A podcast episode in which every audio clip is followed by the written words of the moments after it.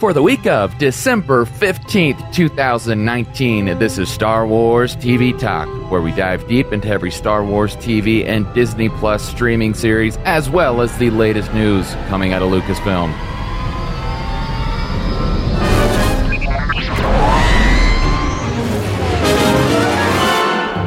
This week, we are going to discuss The Mandalorian Chapter 6, The Prisoner, and Star Wars Resistance Season 2, Episode 9, The Voxx Vortex 5000.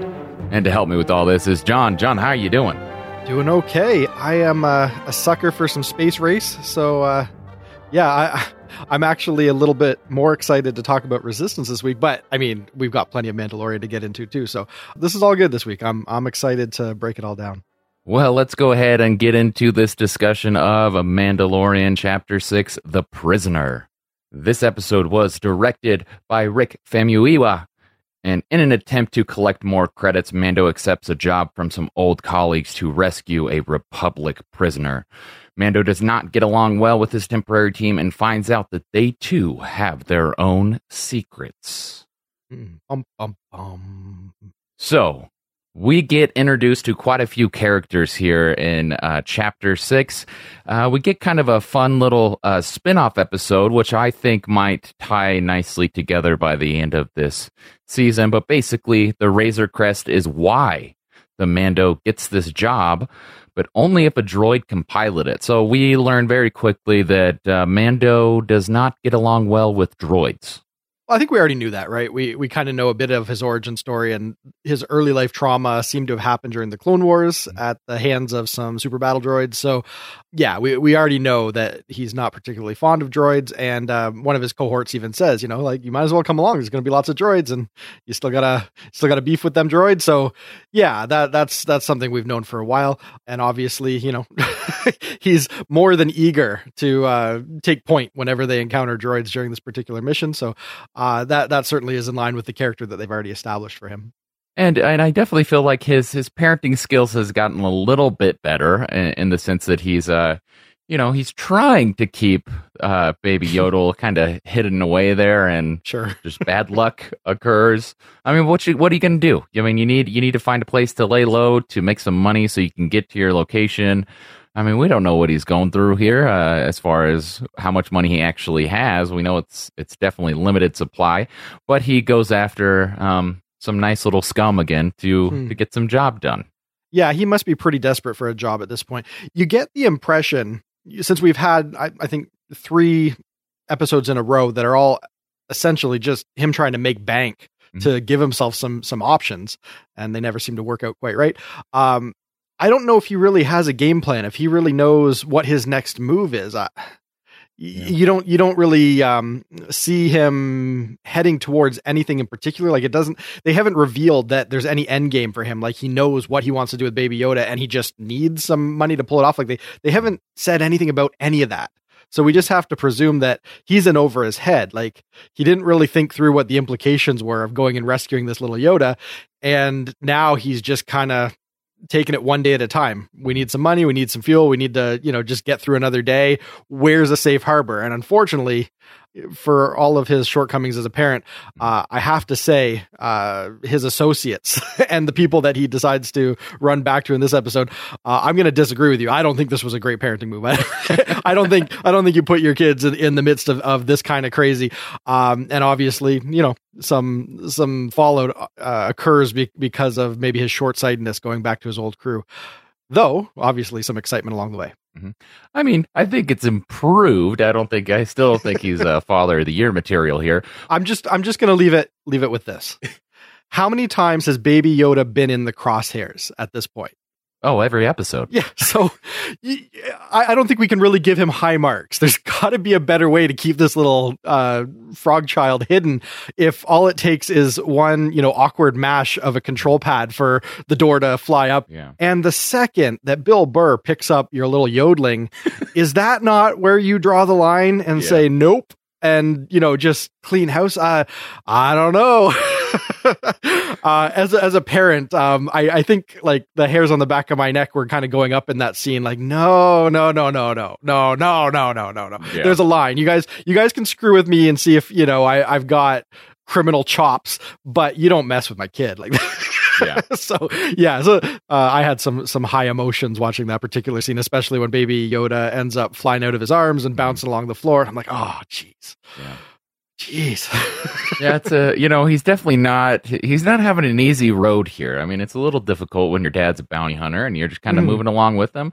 Yeah, just making it up as you go, which is which is kind of part of the charm of all this. Like at the end of it, you know, Mando looks over at Baby Yoda and says, "I told you that was going to be a bad idea," and hands mm-hmm. him the little ball, and yep. you know, you, you just kind of get it. They're they're in it together, mm-hmm. and uh, for better or worse, they they know that there's going to be a few bumps along the road, and they accept that. So yeah, they they kind of wink at that a little bit in the closing scene too. Well, we get a, another theme of some comedians showing up in this mm-hmm. episode. So I, I, definitely think this is going to be throughout the the series here, at least season one. Sure. I mean, it's been just about every single episode we get some other comedian showing up. But I was actually really impressed that uh, you had Bill Burr show up and wasn't really a comic relief. He's kind of the more no. the serious hot shot, like the big guns of it. Um, and his character is Mayfield, who's an imperial uh, sharpshooter or a former imperial sharpshooter, not a stormtrooper. He, not a stormtrooper. perfectly clear. I loved some of the quips in this episode. So the mm. first one, when Mando makes a comment about him being an imperial sharpshooter, of well, that doesn't say much because, of course, if you've been involved in Star Wars, you know that these stormtroopers have terrible aim. I mean, that's a running joke throughout the the entire saga. And then the fact that Burr gets mad and said, "Hey, I'm not a stormtrooper." Okay, right, right. Yeah, I mean, I just liked it, all of that, and then of course you have when Mayfield looks at the Razor Crest as looks like a Canto Bight uh, slot machine. I mean. Mm-hmm. This week in our episode, we get two, two. Canto yes, references, yes. and I just, yeah, I'm I'm eating that stuff up. I laughed really hard uh, just about that. But yeah, we uh, I, I, was actually really impressed by Bill Burr's uh, just overall acting and the way he executed this character. Because whenever I heard he was showing up in this episode, I was uh, not necessarily worried, but I was thinking, okay, this is going to be like the comic relief of the show. Mm. But it it really wasn't. He was a he was kind of a badass in this one. Yeah. So Bill Burr, I think, is the first time that they've really got the comedian casting right. As much as I love Horatio Sanz and Amy Sedaris, there was something very tonally off mm-hmm. about how they were weaved into their respective episodes. Whereas Bill Burr, he already has the persona of a you know, a, a, no BS, badass, uh, you know, Bostonian brawler kind of persona. So he's already got a bit of edge just in real life, and people already understand that about him. Plus, he proved himself on Breaking Bad. Mm-hmm. Uh, so he's a little bit more proven and I think maybe a little more accepted by the yeah. prestige TV community, uh, you know, who are also looking very forward to Giancarlo Esposito showing up mm-hmm. because of, you know, what they, they know these uh, actors are capable of from Breaking Bad. So I wasn't quite as hesitant when I heard that he was casted after seeing, you know, the other comedians. I, I wanted to see what he could bring because I knew that he could bring a different edge. And I think it, it fit perfectly for this.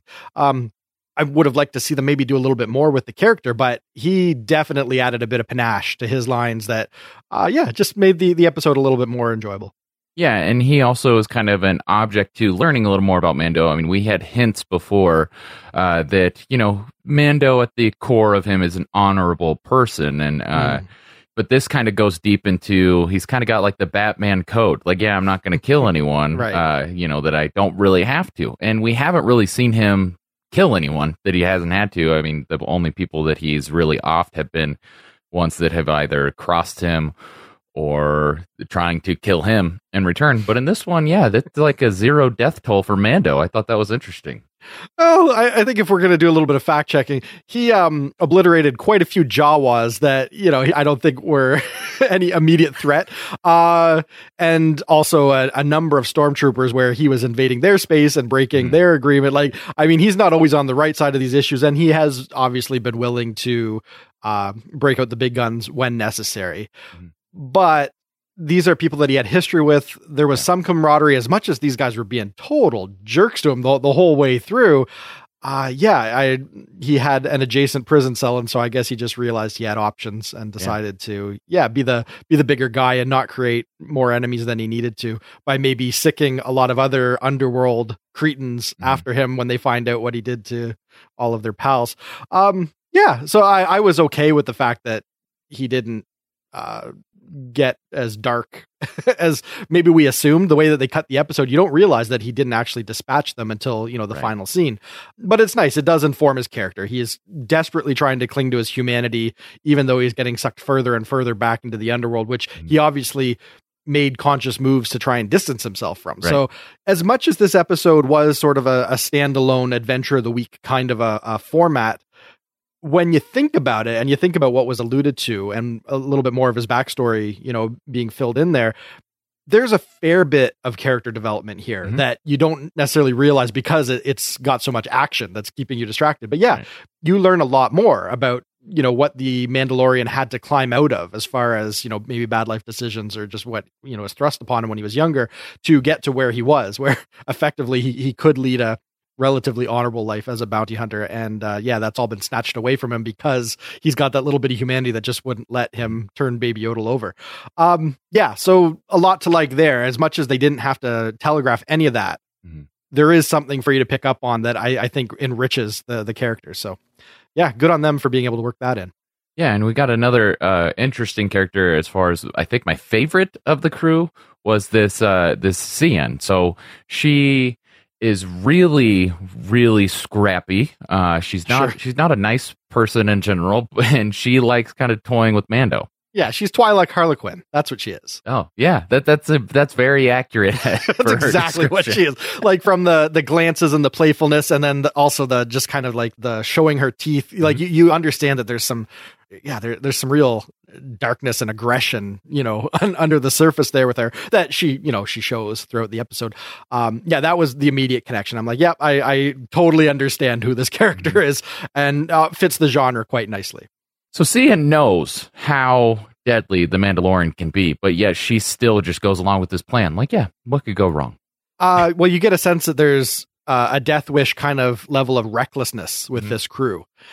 They never present any of them as being particularly contemplative mm-hmm. or there, there's no chess players on this right. team you know like these are just brutes when it comes right down to it and they're dishonorable brutes they never paint them as uh, anyone that would make a pragmatic choice. Mm-hmm. It, it's pure aggression. It's pure emotion. Like, yeah. And, and I think eventually that proves to be all of their downfall, right? Like they just right. don't think far enough ahead to not be screwing this up at every turn. And um, I, I, I think she's really no no different in that regard, and I think that's why maybe it didn't occur to her that even though she knows what he's capable of, mm-hmm uh, you know, maybe it's not a great idea to bring him along. He could be as much of a liability if he's not down to clown, you know, with, mm-hmm. with kind of how we want to roll on this mission. Um, yeah, there, there's more than a few contrivances and, and odd character motivations in this. And, uh, I was struggling a bit with them. And that was one of them is just how many bad strategic decisions the crew makes along the way and how they're right out of the gate intentionally trying to, you know, bully and create a problem with one of the members of the team. I get that there has to be proving, like in all the heist movies and you know the Wild Bunch type stuff. Like there, we kind of know what we're looking at when we see this. Uh, we'll call it, you know, a, a, heist or let's you know spring our buddy from the pokey kind of uh, story. But in most of those types of stories, the gang will test and chide the new member to see if they can you know, roll with them. But once that's established, then it's like, okay, we're thick as thieves. You know, now we're all kind of honor bound to not double cross each other because we got a mission to do. So, you know, for the duration of the mission, we all got to stick to the plan. And and there's a, a bit more of a code and some some measure of honor between the members of the team because they know they can't really go into a life or death situation if everybody's watching their back and nobody can function because they think you know the next double cross is just around the corner. So I was really struggling with the fact that they made these characters so one dimensional right out of the gate that you never think that they've got a camaraderie with the Mandalorian or that everyone's on the same page. They're butting heads from the second he steps off his ship. And that didn't make for the most compelling. Mm-hmm. Uh, you know, unfolding of the story. I think it would have made more sense if they had established that, and then at a certain point, when the double cross happens, it hits us harder right. and it's more bewildering, and the Mandalorian has to really figure out in the moment how to deal with an unexpected situation rather than he's just he knew this was kind of coming you know uh, so i had a little bit of trouble with that but the episode was so exciting and had so much you know fun stuff going on that i have to forgive that that's we've kind of seen that this series uh, it will play a little fast and loose with that. It isn't quite what I would call like the Breaking Bad level of let's really pour over the story and and break it so meticulously that it's unquestionable. Like the character's motivations always square when you watch it a second or third time. This show isn't quite at that level, but it kind of can't be because it's, you know, a space adventure and right. you you want to have that action and sometimes you got to you, you got to mess with with the character's motivations a little bit to get there. I just really couldn't get past how uh, one dimensional they kind of came across and how I would have liked sort of a, a richer dynamic between them that then goes south when they choose to make the double cross. Anyways. That's my grape. I think my favorite part of this episode was just the way that the the final act of this episode was kind of mm-hmm. cut. So the way that it was cut is, of course, you know, kind of showing the, uh, you know, the the parallels between Zero discovering Yodel and trying to figure out where he's mm. hiding the ship, and then also yeah. Mando's hunt, where he's hunting down the rest of these uh, rest, the rest of his team members and slowly kind of taking them down one at a time. Yeah, pure Dark Knight efficiency. Like there's exactly. something that harkens very much back to the Christopher Nolan Batman's there. Yeah, well, especially whenever uh, you have kind of uh, Bill Burr's character doesn't know where he is, and then as the lights are flashing, you see him, you see the mm-hmm. Mando kind of. oh yeah, the strobe, and he's getting closer with with mm. each flash. Yeah, that's oh, that's that's some fun cinema right there. Yeah, and it was just really neat because I think we're going like we're collecting all of this knowledge about Mando and about how deadly he is because you know, of course, we we get introduced to this character and, and he's already an established bounty hunter, or at least going up towards that being a really great hunter, really great, you know, killer, whatever it may be. He's a deadly individual. And I think we're going to see all this kind of come back around and, and see him, uh, do, do all this stuff again, use all of his weapons that's in his artillery and, uh, and hopefully it's against the chicken man himself and we sure. get to see, you know, a, a showdown we got two episodes left. They they have to have some sort of like penultimate and then ultimate like back to back finale. We got to get back into some kind of storyline that's going to take us to the next level. Uh, right. Because we've had a lot of these well, missions of the week. I, I, don't call them filler episodes per se because we do get a little bit of character growth in each one. And I think this is what the show was actually shooting for. I think right. they wanted to, to be quasi serial in that, you know, there is a storyline that will unfold throughout the season, but much like Western fare of old, there is the adventure of the week. You know, he shows up in a new town and there's new drama and, you know, like a new problem to solve. Um, so I'm starting to get that. And since my expectations are now kind of brought back in line to where the, you know, Jon Favreau and, and Filoni's thinking was at when they were figuring out how these episodes were going to unfold, I'm warming up to it. Uh, I just uh, coming into it, I thought it was going to be such a serialized show yeah. that it was a little frustrating when they did get into that mode, that adventure of the week mode. But yeah. hey, uh, that is the nature of television. And because, you know, the show isn't exactly what I envisioned, not knowing anything about it, you know, before we saw it, I can't count that against it. Mm-hmm. I just really hope that they uh, pull off a, a, grand finale here. They've got two episodes, so we're assuming there's got to be an hour plus yeah. left to see. And I just, yeah, I hope they really knock our socks off. Well, this will be kind of the final nail in the coffin for those uh, it's not a western doubters. Sure, because, yes. because you know these final two episodes, if it's anything like, you know, the westerns of of the 60s, then mm-hmm. the heavy is probably going to be part of both of them and it might be kind yeah. of a two the the last two chapters of the right. season ending with this heavy and we know he's coming i mean they've marketed in so much there's no way he's just going to show up in the last you know two minutes of the show unless it's really planning on ending on quite the cliffhanger going into yeah. season two yeah, I'm I'm kind of scared that it might be that. Yeah. You know, all we've seen are the boots of the yeah. mysterious guy that's on his tail. Um, with two episodes left and with the fact that we know that it's renewed for a second season mm-hmm. and it was a foregone conclusion even before these dropped that the second season was in production. I wonder if maybe the original storyline that Favreau came up with mm-hmm. was a two season arc. Yeah and they really are just going to leave us on the reveal of Giancarlo Esposito. Mm-hmm. Um, you know, maybe have you know a confrontation with him, but very much uh, he gets away at the last minute, and now we know that the, the stakes are higher, whatever. That could be where we end up. Yeah, but yeah, yeah, we'll we'll certainly find out uh, in in short order here. And you can never put it past uh, Favreau's writing style. I mean, he wrote these as chapters. That's an obvious thing that we get right. from every single episode.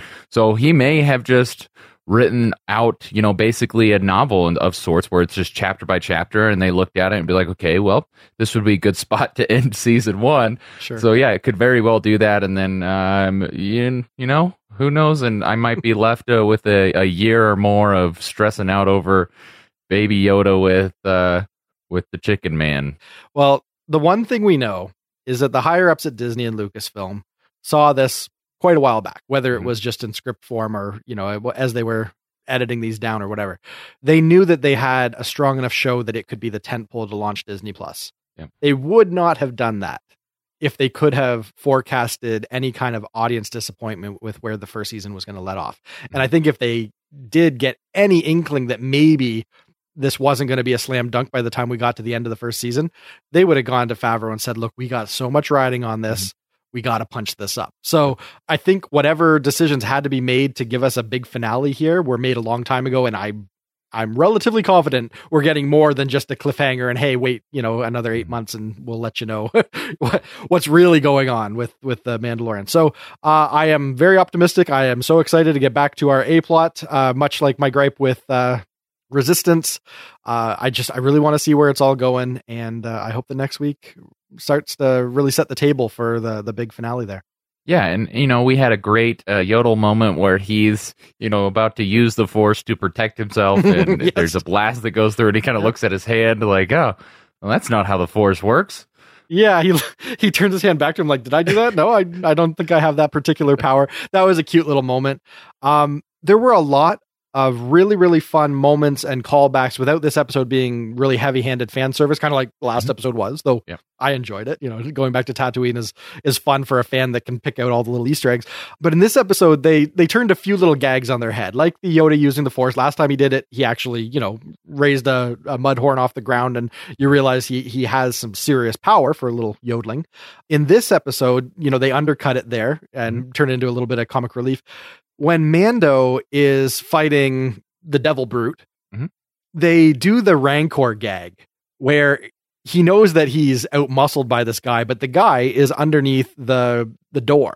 Yep. So instead of trying to, you know, go mano a mano with him, he throws something at the control panel, drops the door on him, and you think that's the end of it, like it was with the Rancor. And you're like, okay, fun callback.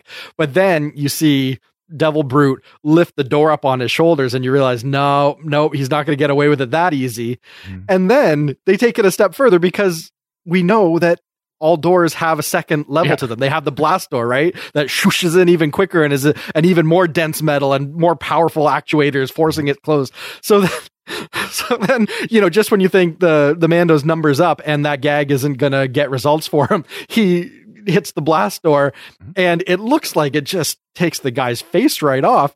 Um, at the end, we uh, we see him in the pen, so we know that it didn't do him in, but it did take off his horns. Yep. So the fact that they they used these established Star Wars tropes, turned them on their head, and used them not only for comic relief but almost for a little bit of badassery, Mhm. that that that to me was the moment in the episode where I really like was applauding. Like, yeah, well done, creative, Yeah. good use of your sets. Uh, yeah, high marks on that one. And they had a few other ones, and Yeah. you know they goof on Gungans a little bit too. So there's there's a lot of a lot of fun, unexpected moments in this episode. Yeah, and and uh, we had also quite the guest appearances here. So of Mm, course we talked yeah. about Bill Burr, who's uh, has a history and, and some comedy, and then we have uh, Richard Ayoade, and he's of course uh, in comedy and has done quite a few things and done a lot of voice acting because he's got he's got quite the quite the voice for it, and so he's Right. of course the voice of Zero. We talked about Natalia Tena, and then Clancy Brown, uh, Mark Boone Jr., who I was uh, a little shocked to see, and I wonder if he's actually, you know, dead or if he got away in an escape pod from the end there where Mando finally turned it all on his head. Sure. Uh, because I mean that he's just he's great in everything he does. Kind of plays the same character, or at least a very similar character. Uh, but the thing that shocked me was we got television's Anakin Skywalker, Matt Lanter. Now that man, so the first seed that we get, with, or the only seed we get with him, where he's kind of this uh, this this rebel or not rebel Republic officer, and Yeah. He kind of gets he kind of gets killed off there pretty quick. Yeah, it's not a, a particularly glorious or heroic role. Um, he is in the midst of one of the most awkward, like twelve person Mexican standoffs. Yep. Nobody's willing to take a shot uh, until uh, you know Twi'lek Harley Quinn uh, does him in there. Yeah, I don't have a whole lot to say about them. Like it's it's fun that they're bringing in people that are familiar to the like hardcore fandom that actually can put faces to the voice actors' names. Right. But you know what else can you say? it was it was not you know the the most glorious or important role to to the whole thing. Uh, I will say that the New Republic outfits. Mm-hmm. I don't know if I'm loving that blue. Yeah. it doesn't you know it doesn't command like authority Mm-mm. uh yeah so it when i saw that it there was something about that command room that felt a little tv like maybe mm-hmm. it's just how it was lit maybe it's the fact that his uniform was so i don't know almost like dainty by Star Wars standards. Like it just, yeah, it, it wasn't, yeah, to me, it wasn't an imposing thing for someone who uh, is kind of the the last line of defense on a cargo ship full of the worst ruffians in the galaxy. Mm-hmm. I don't know, something about that uh, didn't play well for me. Um, but hey, whatever. They couldn't use the exact same outfits that you had in the rebellion days. You know that a little bit of time has passed and new government's been set up. I understand why they had to mix things up a little bit. Yeah, I just wouldn't have gone quite with that blue. Yeah, and then of course we get the X-wing pilots at the end. Yes, uh, that of course are played by Filoni, uh, Famuyiwa, and then uh, Deborah Chow are just the ones commanding the X-wing pilots. The only director that has been left out was uh, Bryce Dallas Howard, I think, because I think all the other ones got got their moment. Well, I, I think she might be a little more recognizable yeah. on screen, uh, and I'm sure she's actually you know off doing other high profile Bryce Dallas Howard type things when she's not doing Star Wars. Um, I gotta say, every single one of them belongs behind the camera. Yeah, they, they they do not have the ability to really sell lines the way that uh, a trained professional does. Especially Filoni, as fun as it was to see him, and you know, the second he comes up, I'm like, oh, great, you know, yeah. Dave Filoni, you get your moment in live action, fun. Um, but yeah, uh, yeah, really, really corny delivery there on Filoni's part. But X-wings and X-wing yeah. pilots and you know explosions. Uh, fun way to cap the episode. I, I, was fine with the little double cross there at the end where Mando puts the tracker on him. I thought that that was a great way to leave it. He understood from spending any amount of time with the crew that he had been double crossed from the beginning. There was no way that the crew would have done that without his old friends say so because his friend says, "Hey, if Bill Burr says it, assume it's coming from me. Like right. they were all in on it. And you know, because, you know, after Mando flies away, he's like, shoot him. So Mando was wise that this double cross went all the way to the top. So it's totally fitting that he wanted to get the last laugh there. Mm-hmm. Uh, I really like that. I thought that was fun. And I will applaud anytime the X Wings come in to save the day. Yeah, absolutely. Uh, and then we have Mando giving uh, Yaddle, of course, the choking hazard metal ball again. sure, and, just kind of yeah. Your off. your theory of his parenting skills improving. I don't know. I don't know. I didn't see a whole lot of evidence of it in this episode. Yeah. Well, hey, he can swallow a frog whole, so maybe the little ball won't do anything. Uh, but he's an indulgent daddy. There's something to be said about a dad that just can't stand to not give his kids everything they ask for. His heart's in the right place. I, I think he just yeah he needs to go to parenting class. Yeah, that is for sure. Uh, well. Are you ready to get into this episode of Resistance? Yeah, we might as well. Lighthearted fun. Uh, yeah, set it up. What do we got? So we have Star Wars Resistance Season 2, Episode 9, The Voxx Vortex 5000. With the Colossus still short on credits and supplies, Hype proposes that Doza allows the Aces to travel to Frankie's Hotel and Casino to compete in a race that might get them the credits to support the Colossus. However, Frankie has his own proposal. If Hype wins the race, Frankie will give him the desired credits, but if he loses, he must stay at Frankie's casino and race exclusively for him. All right, mm. so we have Frankie's Hotel and Casino. Whenever they first said this, I'm like, okay, are we going back to Canto Bight? You know, mm. are we hmm. going back to Space Vegas? But of course, we don't. Uh, if Canto Bight is Space Vegas, this has to be kind of Space Reno. It's a little bit smaller, not as many people there. Space Atlantic City, yeah, yeah. But we get uh, we get we get Frankie's Hotel and Casino. So, what do you think of kind of this setup and having a Hutt back in the animation world here? Oh, makes total sense. Uh, we know that the reach of the Hutts extends far and wide. If anyone is up on their Godfather, they know that the less savvy and capable members of the family get shuffled off to run a casino in in some backwater. Uh, you know, they get the inconsequential jobs. Um, so yeah, I I figure this is the Fredo of the Hutt clan, and it makes total sense. You know, gangsters they establish the casinos. Eh, this all tracks and Hutts are fun. I, I like seeing them. Even you know the that weird one with the Louisiana accent from uh, from the Clone Wars movie. Mm-hmm. I I do just enjoy kind of understanding a bit more of why people understand when you say Hutt mm-hmm. that these are the kingpins, these are the godfathers. Yep. So yeah, I was cool with that.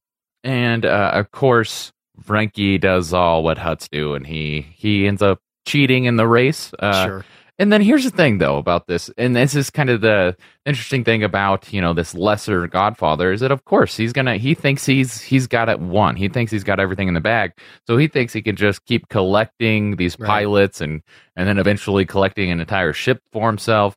So he just keeps going and going. Uh, but yeah, he's he's racing these droids against uh, hype and the other aces, and yeah, it was it was really neat to kind of see, like you were saying, just uh, the aces doing what aces do. Um, I had a lot of fun with this one, even though uh, it kind of went it went with the same uh, kind of layout that we've been criticizing for the Mhm. past you know five episodes, where it doesn't really move the story forward. But Yeah. this was just more fun, in my opinion. I had way more fun with this one. Yeah, the second we get that opening scene, oh, you know what? We need supplies. We need money. uh, I was thinking, oh no, we're yeah, we're we're not going to be seeing Tam this episode.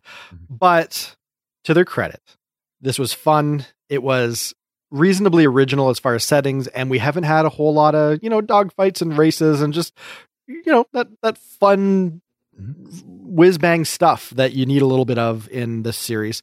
We've been kind of late on that in season two.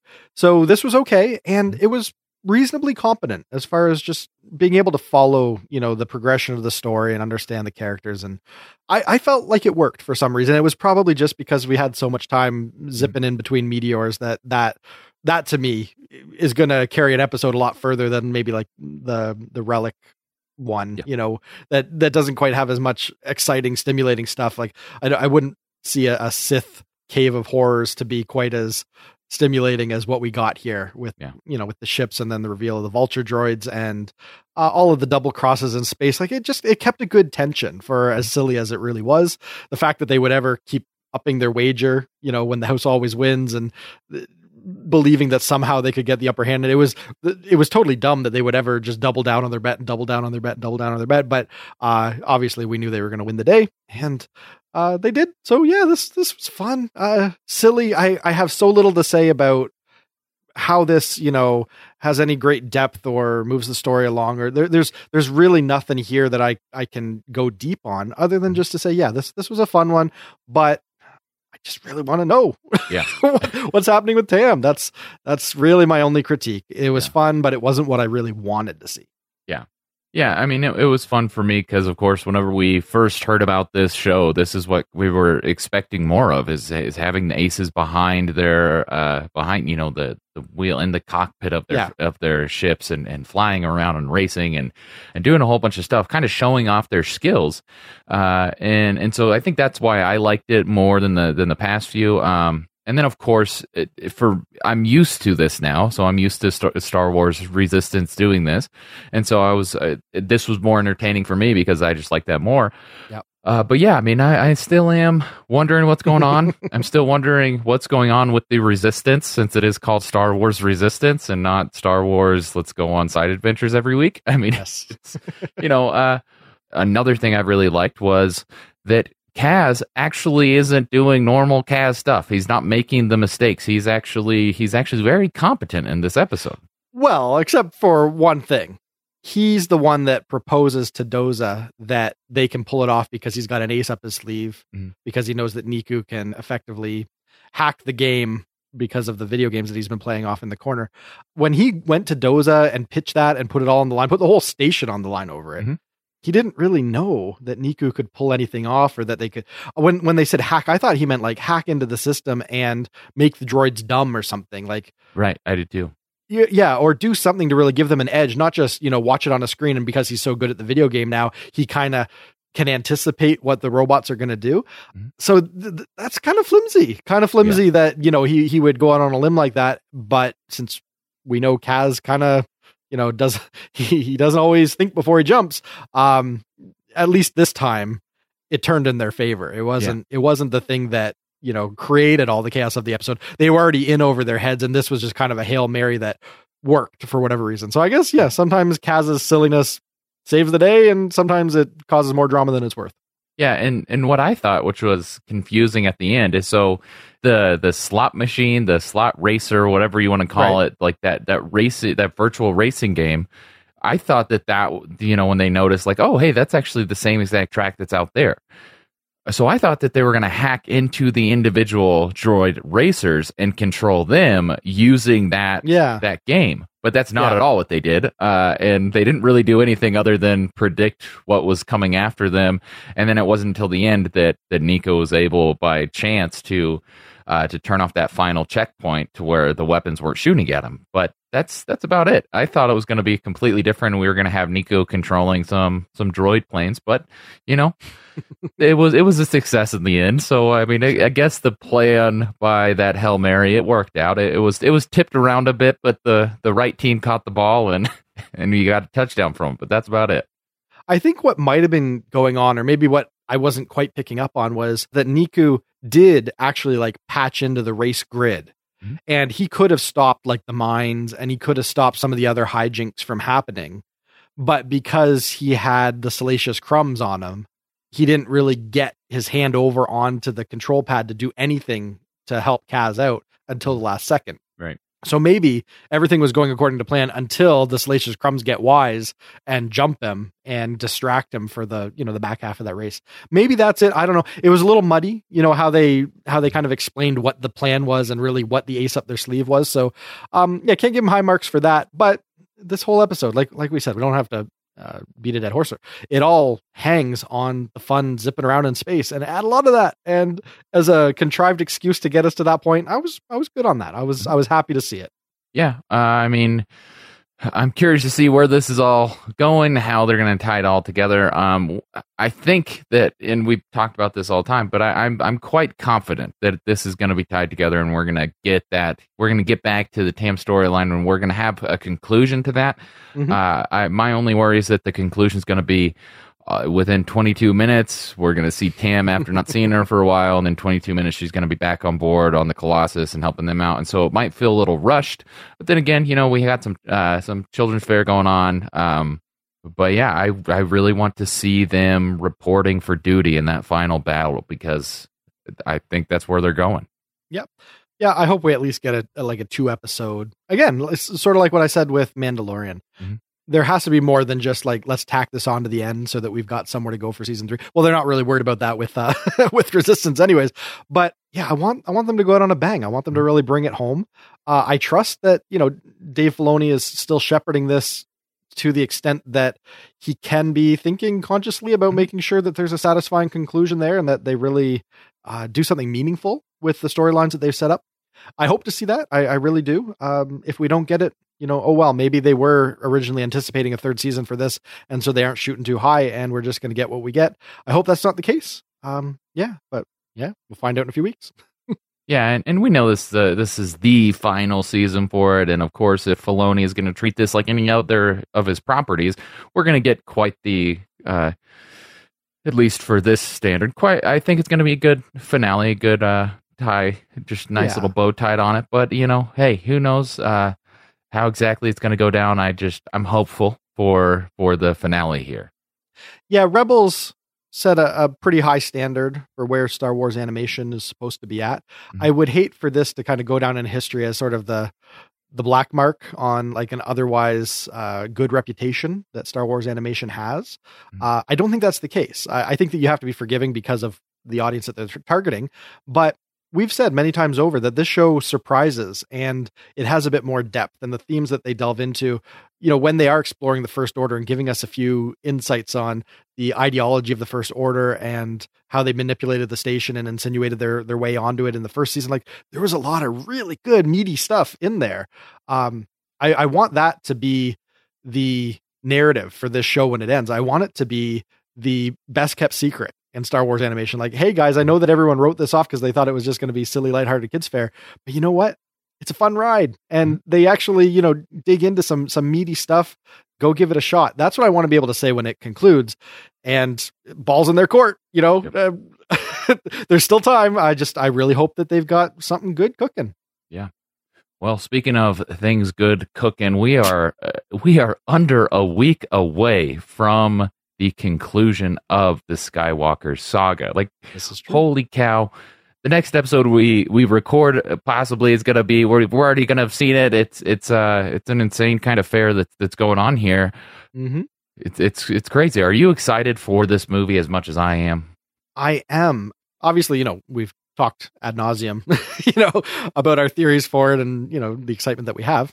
That hasn't changed. Mm-hmm. What's really interesting is that the marketing campaign for this is a little different than what they've done in past mm-hmm. years. They've been releasing these little snippets, and each one of them kind of has a different theme, and they've been doing it pretty much daily or even a couple times daily. Um, mm-hmm. and they all have maybe three or four seconds of new footage in them, but they're really starting to paint a much better picture than the original trailers did about what we should expect. And on yeah. top of that, they've released a couple one to two minute sort of mini trailers as well, like mm-hmm. web only exclusive trailers that really reveal a lot about mm-hmm. Sort of where Kylo's at and the Emperor. And there, you know, there's there's some meaty stuff in there that maybe purists that really don't want to know anything about the movie that don't don't go seek these out yeah. um because they they are like almost a couple full scenes from the movie yeah um but because I've seen those and because we've had so many of these little spots, like, you know, 30, maybe 40 of them at this point, um, I think I've got a pretty good beat on what we're in for. It looks like it's going to be basically wall to wall action. Like they visit so many worlds and the battles are so like epic in scale. It, it, it looks like it's going to be an Avengers uh, Endgame kind of a thing. Like it, it does look like this is the Star War to end all Star Wars. Yeah. And uh, if they deliver on that, you know, if, if they can walk that line between nostalgia and going big and still maintaining the heart and giving the characters satisfying conclusions to their arcs, if J.J. Abrams can walk all those lines, man, this this could be a, a huge, huge movie. And yeah. uh, oh, I mean, I've I've already got my tickets bought, so mm-hmm. I know they're going to cross a billion. But I would if man, if it delivers, I, I, could definitely see it being in in a top five of all time kind of a situation, oh, yeah. right up there with you know where the Force Awakens was and Avatar and you know so many of the other greats. Mm-hmm. Yeah, and I mean, even though I've I've kind of been I've been keeping up with these things, and and my first reaction, especially with this Kylo Ren uh, mm. web one, was I'm like, oh my gosh, that revealed so much. But then it I really go, didn't though. yeah, exactly. Because then I go, wait, I've kind of already had that in the back of my head. Like that was yeah. a theory of mine that uh, so obviously like there's no way I'm the only one that has that theory. So I'm not claiming to be this this genius that is like, yep, I told you so. But yeah, it was one of those things where it ended. I go, oh man, that like revealed so much. But then I go, wait, it only revealed things that I was expecting. Yeah. And yet revealed nothing. it's perfect teasing because it pulls you into the world, right? Like so much of it is just Kylo walking through some stuff, you know, and you're just taking it in, going, "Oh, I, he's he's at the place," and then you get just the the faintest hint of you know who he's approaching uh, at the very end. So, as much as it paints a pretty compelling picture, and it, it does tie into a lot of what we've already been speculating, it doesn't give away too much. And I love that they're walking that line. Yeah, they're they're not they're they're not tipping their hand. We don't know exactly what the ending is. Uh, you know, at least if we're steering clear of some of the spoilers and, and leaks and stuff that are out there. Uh, I at least don't know how this is all coming to a head. This just, uh, yeah, it paints a, a, good picture of some of the fun places we're going to go and kind of where Kylo's at. He's uh he definitely doesn't seem to be embracing the light. that's that's as much as I can say about what that that clip seems to reveal. Yeah, he's he's digging really deep into that into that Sith nature here. It doesn't yeah, look like he's going after uh you know, we don't know how it's going to go. We don't know if he's going to have a, a, split, if he's going to be pulled between the light and the dark in this one, whatever it is, but at least from the trailers we've had, he is pretty committed and finding some ancient artifacts that are very Sith based and in my opinion are going to be centered around making him more powerful rather than uh, rather than a sacrifice for mm-hmm. all. You never know how it's going to end. He is a Skywalker, so you know you never know. Uh, yeah. but no, at but this yeah. point in the movie, it definitely looks like he's trying to level up. Mm-hmm. We'll see how that goes for him. yeah. Uh, yeah, well, I, am super excited about it. Uh, I got my tickets purchased. I'm going as soon as I can. I'm going on Thursday night. I'm watching it yeah, I'm I'm excited for it. I'll be seeing it soon enough, but not Thursday night, unfortunately, because I'm uh, I'm going to be heading to New York Wednesday. Mm-hmm. I originally had tickets for Thursday night, but I switched them out because I want to see it with my wife, and uh, that's not going to happen while I'm on the road. I got too many things on the go, so I'm going to be seeing it early next week. Um, But because it's the holidays and our schedules are all screwy anyways, we're not going to be able to regroup and talk about it until after we both kind of get back from our respective holiday travels. So we might as well do a little PSA and just uh, you know let the audience know what they can expect. Um, so if I understand you correctly, you're heading out almost immediately after you see the Rise of Skywalker. Uh, we're not going to have a chance to record next Friday, Mhm. so this is our last pre-Christmas podcast. Is that correct? Uh, yeah, yeah. I mean, I'm I'm out Saturday morning. Um, Yeah. So then the next episode of The Mandalorian, I think, is actually dropping a couple days early. I think it's Mm-hmm. dropping on Wednesday, but I'm going to be on the road. Like I'll, I'll be getting into New York on Wednesday, and uh, I don't think there's any point in trying to like do a podcast from a hotel room or something like that. Like, Right. um, as much fun as it would be to get our coverage out right away, we know that everyone's going to be clamoring for Rise of Skywalker, and then you've got Christmas, and then you've got everybody going out and shopping. So we we know that everything goes topsy turvy for the last couple weeks of December. So we're not in a rush. What we are going to do is, as soon as both of us are back, which is going to be very late December and into early January, we're going to regroup. We're going to do justice to everything that came out. We're probably going to do like you know uh, two different properties per cast, and we'll get all caught up. And so by you know early to mid January, when all these shows are done and all these movies are out and everything's kind of uh, you know just out there for people to absorb uh, we'll be caught up on our coverage and you know hopefully that works for everyone's timelines it's the Yeah. best we can do you know because we got lives Yeah, I, I will. I will be keeping up on Twitter at Star Wars TV Talk, so you know you can follow it there. And I can promise you so so much that uh, you know we will get into get into the this stuff. We will get into the reviews. You will hear our the Star Wars TV Talk podcast take on the the the final episode of Mandalorian, and then of course the Rise of Skywalker. And then uh, we got some we got some guests that we're working out some schedules with that are going to come on. So I, it's it's going to be exciting, and so hopefully you not getting your content from this podcast right away will be worth it in the end. Yeah there's lots of star wars podcasts out there that will be dropping their coverage you know the day of so it's not like people are going to do without but if you like our particular takes on it uh you know we'll get them out as soon as possible so enjoy the holidays take a load off and we'll be there for a follow-up conversation as soon as everyone kind of gets back into mode Well, John, you might as well just tell them why are you going up to New York and uh, doing some fun stuff there. I am heading over to New York. Uh, they're they're technically over from Yeah. where where I live, uh, because I'm going to be attending the uh, mid season finale Christmas episode of SNL. It's being hosted by none other than Eddie Murphy, the show's prodigal son. Uh, he's had a long standing beef with the show, and he doesn't really show up the way that many alum do to you know do cameos or participate or host or whatever but uh you know he's on the the verge of a, a little bit of a career renaissance here and it seems like he's in a better place as far as i mean a little bit more humble and just Mhm.